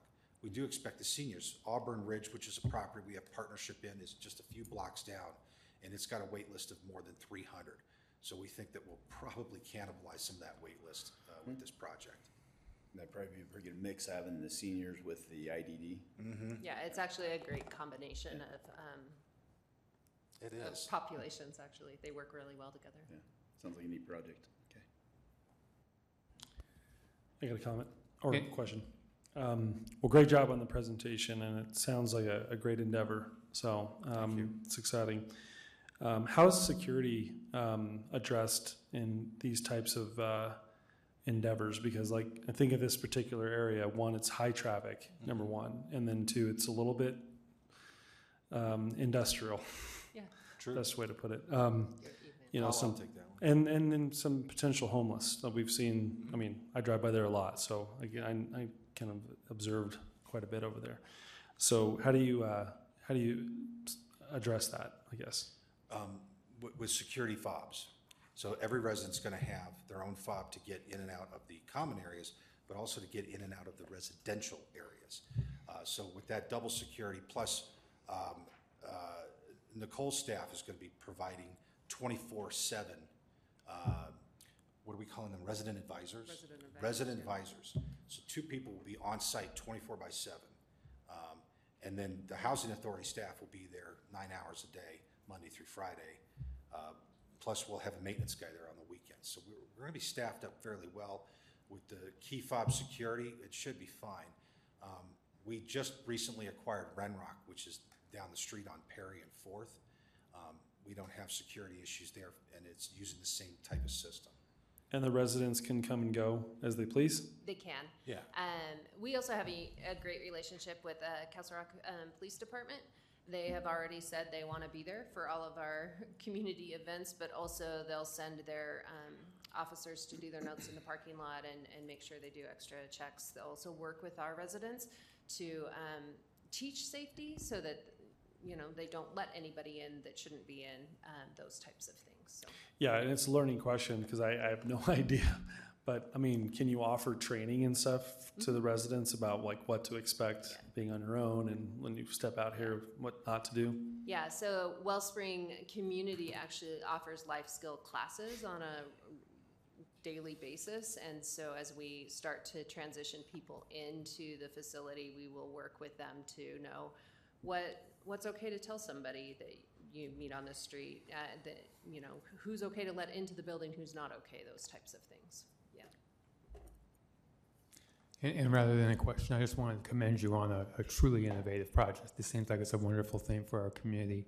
Um, and then one clarification comment. I do know of another coffee shop in town that's pretty darn good. um, but, but I will say you had the best cookies in town. Okay, well, uh, you can get a better drink at a coffee shop, I will say that. Okay, and this might be a mixed question for both staff and, and the applicant, is that okay? Yeah, and it's regarding landscaping. So per the review, it seems that it obviously meets the requirements, but if you wouldn't mind elaborating though, because I imagine in, for this particular type of housing, landscaping will become very important for the well-being of the residents, correct? Oh, yes. So would you mind elaborating a little? I know we meet it, so Brianna, I don't know if you want to elaborate, but I would like to see what your impressions are and how you plan to bring that to the conversation. So we've, uh, we've hired Matrix uh, as a landscape architect to help us with the design there. And um, needless to say, it's, it's been an endeavor because they have very expensive taste and we have a very limited budget. But we have been able to work it out so that uh, the patio itself is going to be absolutely beautiful. This is going to be on the east side of the property. We are going to use paver stones. uh, um, And uh, on the west side of the property, uh, we're going to put in a dog uh, walk area. Um, So those two nice amenities will be great to encourage outdoor uh, living with our residents living in the space. Uh, In terms of the landscaping overall, we're not really making too many changes. We're going to take out a bunch of the old ugly junipers and put in some nice low water plantings in the front and on the east side of the building. Um, Cobblestone in areas where there's currently, um, uh, what is it, volcanic rock, you know, the, uh, the ugly 80s stuff. We're going to get rid of all of that and bring in some nice uh, cobblestone that won't move around, won't allow for weeds, drains much better. Um, And then we're repaving the entire parking lot and restriping it. Uh, There's mature trees on the site. We're going to make sure those stay and are maintained and are healthy. Um, And so that's one of the reasons why we're not really looking to make too many changes with the landscaping. There's an area of drainage to the north of the project that sits between this site and the NITEC uh, property. Um, We're going to enhance that by taking out all of the weeds and putting in native seed um, and taking care of it that way, so it'll look a whole lot better from a streetscape perspective. And that'll also, uh, and then of course, it's not going to look like a La Quinta Inn on the outside when we're done. The signage is gone, the paint job will be taken care of. It, it'll look like a residential property. Okay, thanks. Thanks, Steph. Thank- And thank you for the, for that. It looks a lot easier in color though. Like, I couldn't look at that, yeah, thanks. Any other questions of the, the commission? So I just want to comment, um, I really commend you on your collaboration on this and your vision moving forward. And it probably has nothing to do with the, the site development plan, but, so you mentioned forty-two units, so how many of your, how many of your stars does that, will that really help or house? Yes. And then, can you speak to, like, for the county, the state, what, what, how many more, I How guess, many are out there that, Yeah. that need that kind of help? That's a great Or are gonna question. need that kind of help because they're of aging parents? Um, so that we are shooting for a 50-50 um, ratio in the facility, which means uh, we would get about 20 units for people with IDD, um, maybe 21, 22. Um, the rest would be for non-disabled people. Um, and yeah, that means 20 out of the 120 that we have. Um, right now, another facility, we have eighty people on our interest list waiting for a, unit in the, in the La Quinta pro- project.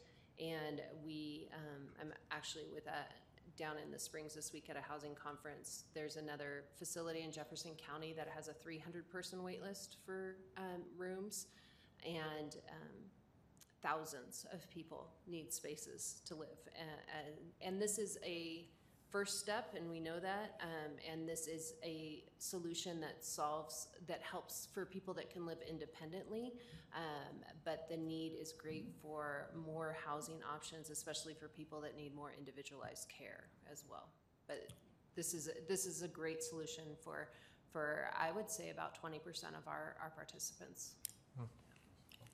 We're looking at the project, uh, the problem in a larger sense, and we're working with another nonprofit out of Lone Tree to do a similar development uh, next year. And uh, next week, I'll be meeting with uh, another property owner in Castle Rock that wants us to do this all over again. Yeah. So I I think think this is the first in a string. I will say, I think if we can do this well, we can replicate it and um, make it happen in a, and, you know, throughout the county and throughout the state. And I'm going to drag Nicole along as a partner on all of these deals. She doesn't. He's doing it. Any more questions? All right, let's move on to the public comment. Uh, Do we have anyone signed up for public comment? No, we don't. Do we have anyone in the audience that would care to make public comment? Absolutely. Please step up. Um, In the meantime, I'll read this little script again, just to remind you. This is a public hearing at this time, open to public comment. When I call your name, which I'm not going to, step forward to the microphone and clearly state your name, place of residence, your association with the action before the commission, and any financial or personal interest you may have in, in that action. If you do not live within the municipal limits of Castle Rock, please stay so. Provide your testimony in the interest of time. We ask that limit comments to no more than four minutes, and you may be asked questions by the commission members, and we thank you in advance for your participation. Uh, Thank you. Uh, My name is Chris Dayton, and this is my son, Zach Dayton. Uh, He is a star of Well Springs community. We are former residents of Castle Rock. We moved to Monument about three years ago, but we still continue to um, do a lot of our business in Castle Rock, and of course, his life is, is in Castle Rock with the, with the Well Springs community and the cafe and the bakery and everything like that. Uh, as a parent, as Nicole stated, that's been a nightmare of, for me to have to age and then realize how am I going to be able to take care of our, of our, of my son. Um, with this program, it gives me some sort of light at the end of the tunnel to say there is a possibility. Me and Zach are both on the board for this project because we are so passionate about it. And uh, to see him get excited about living on his own and being an independent part of uh, this community and and thriving in a way that um, most of us can't even imagine because it's a normal day-to-day operation for us. We get up, we go to jobs, we come home, we kiss our kids, they go to college, and the cycle is always going. With us, it's not that. And to see him part of that and actually having a, shot to have independence uh, is, is, is, is a joy that um, even, even a, a normal uh, parent may not, may not have. Um, so I am thankful for this project. I am um, so excited for this project. And um, I think Zach would like to say something.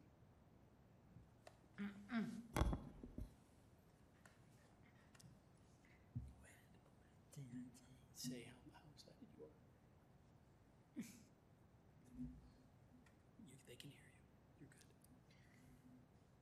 good. I'm very excited about living there and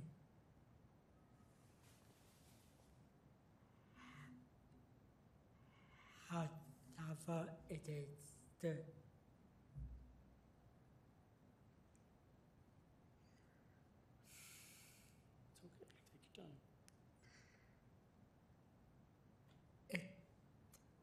It's hard for, for me to live there and have my friends around me and and staff too. And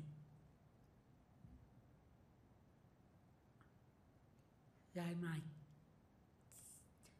like my dad said about my job at the coffee shop at the director. It's so important to me and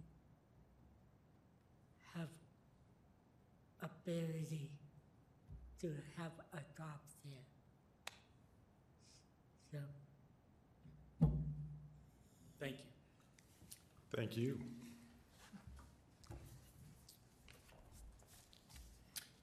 Any other people in uh, attendance tonight who wish to speak?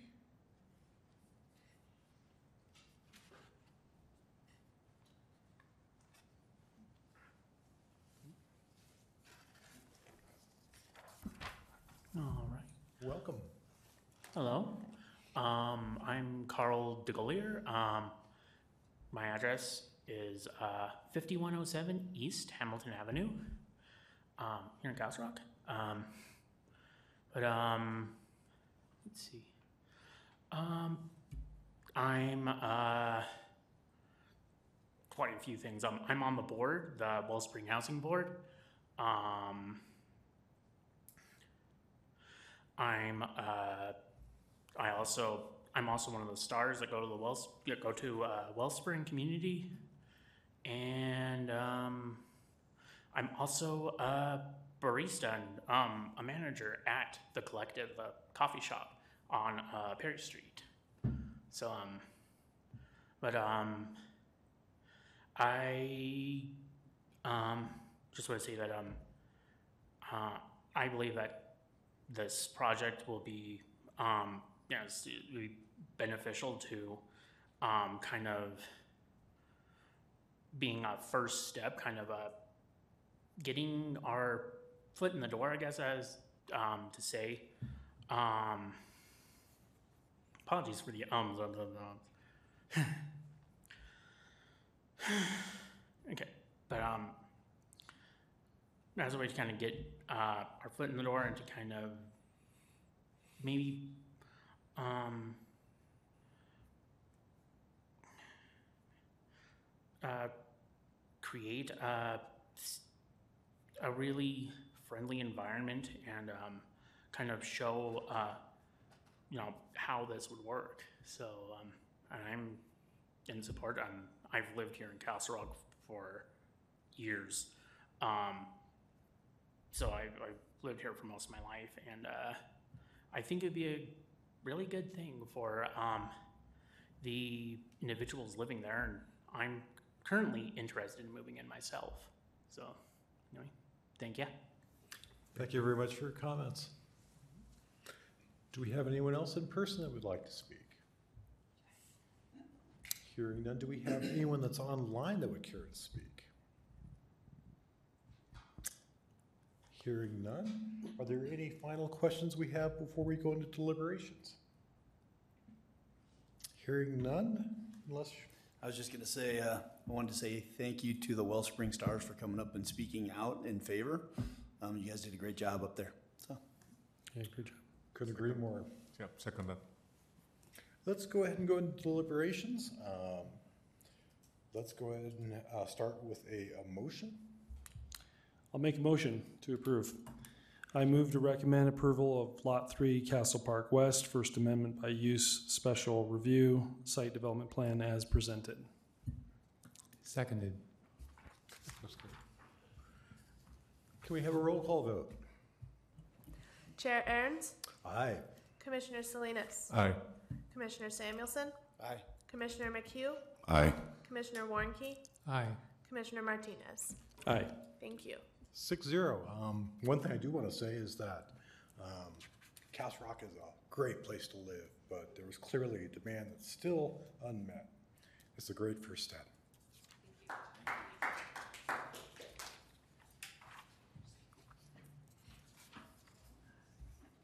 Okay, we have one last item for public hearing. That's PC 2023-024, Crowfoot Valley Road Annexation in Public Land District. That's uh, 5.31 acres located within the Crowfoot Valley Road right-of-way between Tower Road and Macanta Boulevard. Commission must evaluate this proposal and the criteria established under the municipal code as summarized by staff report. The commission will hear from the staff, applicant, and public. Uh, Does any of the commission members have a conflict of interest on this topic? Hearing none, uh, public comments will be taken, uh, limited four minutes, and we'll appear in person, you can do it online. Uh, Ms. Bosler, has your application been properly noticed for review in accordance with the municipal code? Yes, it has. Do you wish to enter the staff report and presentation into public record? I would, thank you. Well, You have the floor. All right, thank you very much. Uh, Chair Aaron's and members of the commission, thank you for the opportunity to present uh, this town-initiated annexation and zoning proposal to you this evening. So the town is as, is the applicant. Um, I guess I could sit down there and do it, but I'm already sitting down. Um, The public hearing has been properly noticed, as I've indicated. Um, Wanted to uh, give you a little background on this. We've held two neighborhood meetings. Um, no one attended the first, both were hybrid. No one attended the first meeting, um, which was last year in, uh, in December. In July, we had a second one. We had one person attend via the WebEx. Um, they were supportive and understanding of uh, the town's attempt to clean up property that the town owns that is not annexed to into um, our boundaries.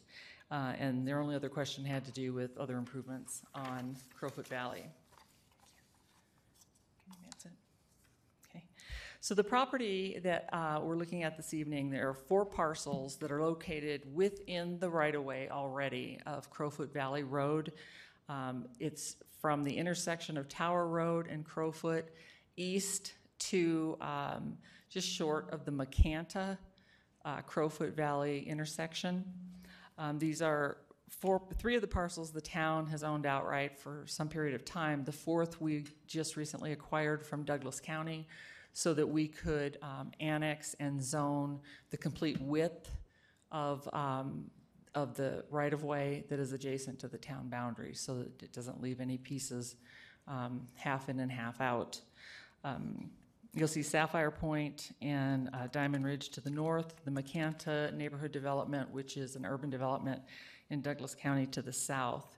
All four of these parcels together are about um, 5.3 acres. Um, Just a quick look at the surrounding uses. Again, Sapphire Point um, to the north, uh, the Fire Station 155 is located along this stretch. Uh, Macanta neighborhood to the south, Diamond Ridge uh, neighborhood, and Brookwood neighborhood to the to the north and to the west. Um, part of the issue with this is uh, law enforcement along this stretch of Crowfoot can be a little convoluted when you have uh, town PD enforcing the speed limit on the portion of Crowfoot that was in the town, not knowing quite where the portion then goes into the county. Um, so that is, is one of the prime reasons we're trying to clean this up and bring this entire right-of-way under the town's jurisdiction as far as um, the, the code, the um, law enforcement, zoning, uh, and whatnot. Okay, next one. So this project um, is part of an initiative that uh, we're working with the town manager's office on, and it's to bring in probably about 50 parcels that the town owns, not all right away, but different parcels um, that are just not annexed yet to the town, um, acquired in different ways. Uh, but at this point, we're trying to annex and zone those pieces that are eligible uh, under the state statute for annexation. So we're just trying to clean up those um, sort of holes in the in the fabric of the town a little bit. So this is actually the second um, annexation. We annexed the um, Gateway Mesa, Hidden Mesa uh, open space a couple of years ago. Um, a large piece of open space that we owned and maintained, but it was in Douglas County. So that was the first one we brought in. Next year, you're going to see um, probably another 30 parcels that'll be grouped in different annexations come before you, so.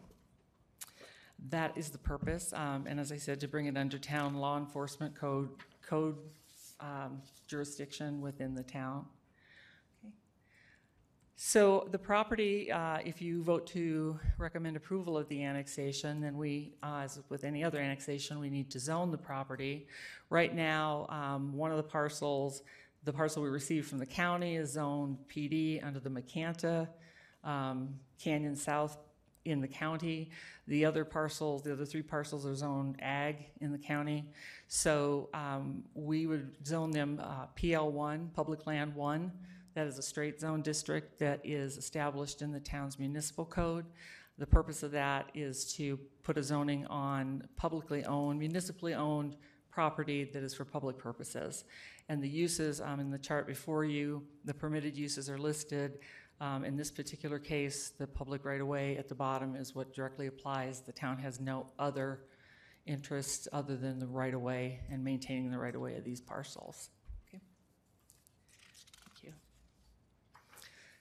you. Um, so the staff has uh, analysis. We find that um, the proposed annexation and zoning complies with uh, several governing documents. First of all is the Colorado Revised Statutes Title 31, and in particular, uh, the Municipal Annexation Act of 1965, which required us to go through elig- substantial compliance and eligibility review and findings. That has taken place um, as required by the state statute before town council. Um, it also complies with the town of Castle Rock um, Title 17, which is the zoning component, and Title 20, which is the annexation regulations for the town. Um, it complies with the town's uh, 2030 vision and um, comprehensive master plan. So, having said that, um, I wish I could add more color to it, but it's pretty straightforward. Uh, we would recommend that Planning Commission recommend approval of Crowfoot Valley Road annexation and the PL1 zoning to Town Council. Thank you. Can we do that in a single? uh, Oh, I'm sorry, no. Can you go to the next slide? Yeah, you will need to act on these in two separate um, motions. Great. Go to the next slide. Yeah.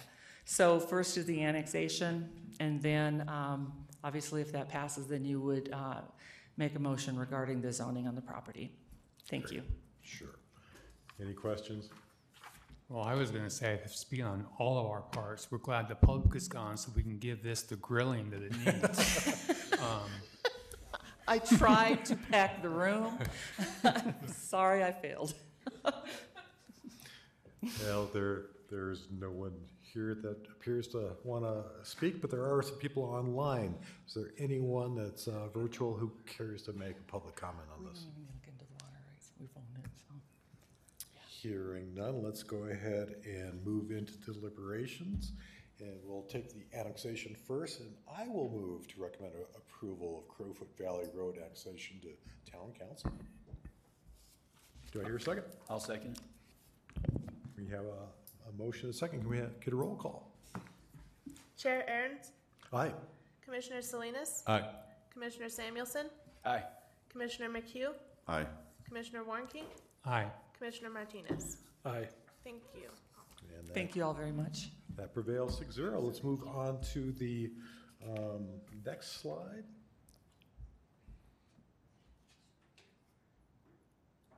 Do we have a motion? I'll move to recommend approval of the Crowfoot Valley Road annexation to town council. I will second. Can we have a roll call We, vote? we, we just did that. Did we do the? We that did was the annexation first. This would be number for the, for the zoning, you'd be. So zoning. I'm just reading. For the zoning. Okay. PL one. Need to read it again. Yeah, if you could read it again, up, uh, the slide's up also, you can see the Oh, bottom one. sorry. I move to recommend approval of the Crowfoot Valley Road PL one zoning to town council. And I will second. Can we have a roll call vote? Chair Aaron's, Aye. Commissioner Salinas, Aye. Commissioner Samuelson, Aye. Commissioner McHugh, Aye. Commissioner Warnke, Aye. Commissioner Martinez. Aye. Thank you. And that is a six so, six zero vote. Uh, Since Commissioner Cote is not present, I think we can skip over the Design Review Board update. Do we have any commission or uh, items. Uh, We want to check for the next two meetings, November 9th, December 14th. Are there any conflicts?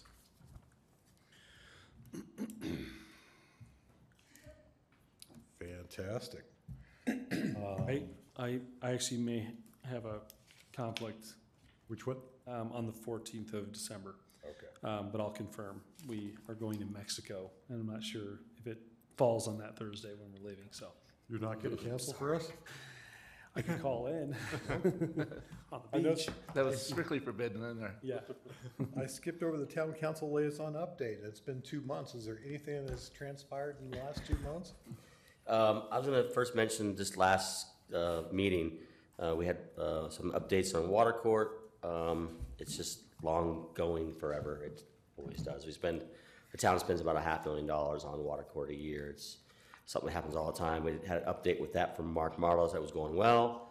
Hoping to have some things resolved with Box, Box Elder by next year.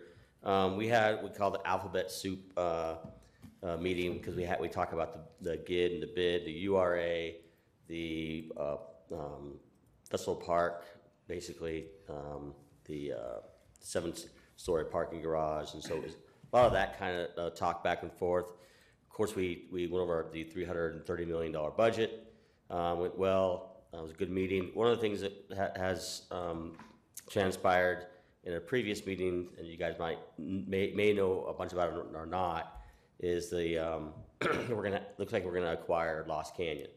Lost Canyon is the, um, property that's between Founder's Village and uh, Castlewood Canyon. It actually mirrors, um, Castlewood Canyon, it's about six hundred and eighty acres-ish. Um, it will be w- one of the biggest, uh, um, parks, open space, um, on the, on the Front Range. Um, it's, it's a huge deal. Um, it, there's a lot of moving pieces to it, but we really believe we're probably gonna get that sometime next year. And, uh, that'll take a, probably a year or so before we can get, uh, acquired parking and that kind of stuff. That would be in, perpetuity a park, and, and it'll be a great buffer, um, for Castle Rock, and it's one more opportunity for open space. It- It's, it's gonna be truly amazing. It's, you know, there's some things we've done that are pretty cool lately. Uh, Metzler's, uh, open space and Cantril School, of course, but this is, uh, this is next level. So it's pretty cool. So I don't know if you guys have any questions or follow-ups on any other stuff. You you know, please feel free to ask now, or you can always email me later. What do they do with that Lost Canyon? You just gonna leave it Yep. rock? Yep, rock and uh, trails, uh, probably uh, biking and hiking trails. Um, you know, the, the, I think not too much really. Yeah, yeah. It's gonna be, you know, it's it's it'll be, you know, it's it's gonna be truly amazing. Anything to add to that, Mike? Uh, Nothing really, except that it's a very exciting deal. I think it uh, represents a huge addition to our open space portfolio. Did I mi- miss anything, Kevin? You did not. no. Okay. Questions? How many acres is that? It's six eighty-ish. Um, they're looking at five more acres here and there. Um, there's, there's some, there's, there's, sorry, there's some land around it. It's, it's, it's got, um, people are talking about maybe trying to sell a little bit as well. So when it's all said and done, I think, I think it'll be a little under seven hundred acres total, which is, I mean, it, I don't know if we have a, a front range park that's that, that big besides, um, there's Douglas County parks that, that, that, uh, the sandstone's bigger. Um, but as far as a town or, or city on the front range, I don't think there's anything that big. Wow. Thanks, Jason. Yeah, absolutely. How about a staff update? Um, so we, uh, we don't have anything on the future agenda as of yet, so we'll keep you updated as we normally do. They come in sometimes surprisingly. Um, we did, I don't know if you know, we did lose, uh, our planner one, Pam Hall, um, retired, lucky her, and, um, moved on, so right now that, that uh, position is vacant. Um, but as far as everything else, that's all we have right now, no updates. Any comments from the commissioners? It is eight o'clock. I will move to adjourn the meeting. Do I hear a second? I'll second. Can we have a roll call? Chair Ernst, Aye. Commissioner Salinas, Aye. Commissioner Samuelson, Aye. Commissioner McHugh, Aye. Commissioner Warnke, Aye. Commissioner Martinez. Aye. Thank you. Six zero. Have a great evening. Thanks. Great meeting, though.